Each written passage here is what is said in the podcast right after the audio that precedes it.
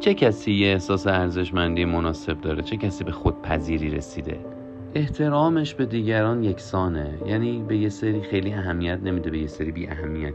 حرف دلش رو اگه بخواد میزنه، اگرم نخواد نمیزنه. جرأتمندی داره، اعتماد به نفس داره، اما گستاخ نیست.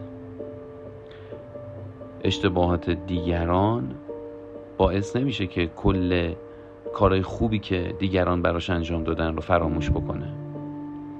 خیلی زود عشقش به تنفر تبدیل نمیشه، دوست داشتنش به دشمنی تبدیل نمیشه.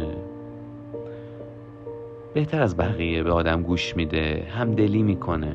آدم وقتی باش حرف میزنه نمیزنه تو ذوقت، دائما مسخرت نمیکنه، یه جام شاید یه تیکه انداخت بهت ولی بهت گوش میکنه، باد قصه میخوره. کارش به جاست، استراحتش هم به اندازه خودش داره. حالا یکی هستش زیر بار قرض و غله است، بیشتر کار میکنه، اما اگه یه 2 ساعت هم گیرش بیاد یه برنامه نسبتا خوب برای احترام گذاشتن به خودش داره.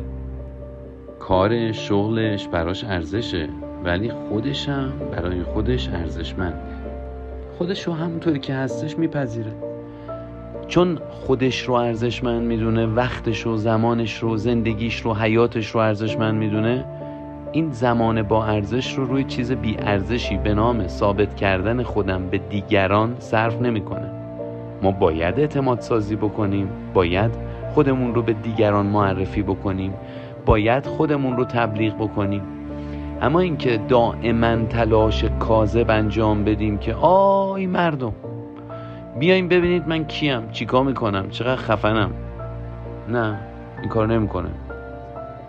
برای رسیدن به خواستهاش تلاش میکنه، اما دائما خودش رو با دیگران مقایسه نمیکنه، دائما خودش رو سرزنش نمیکنه.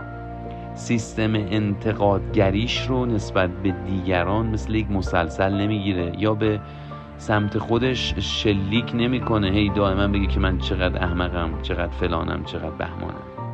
تغییر و رشد رو دوست داره، به سمت شکوفاییش حرکت میکنه، اما همینیم که هستش رو دوست داره.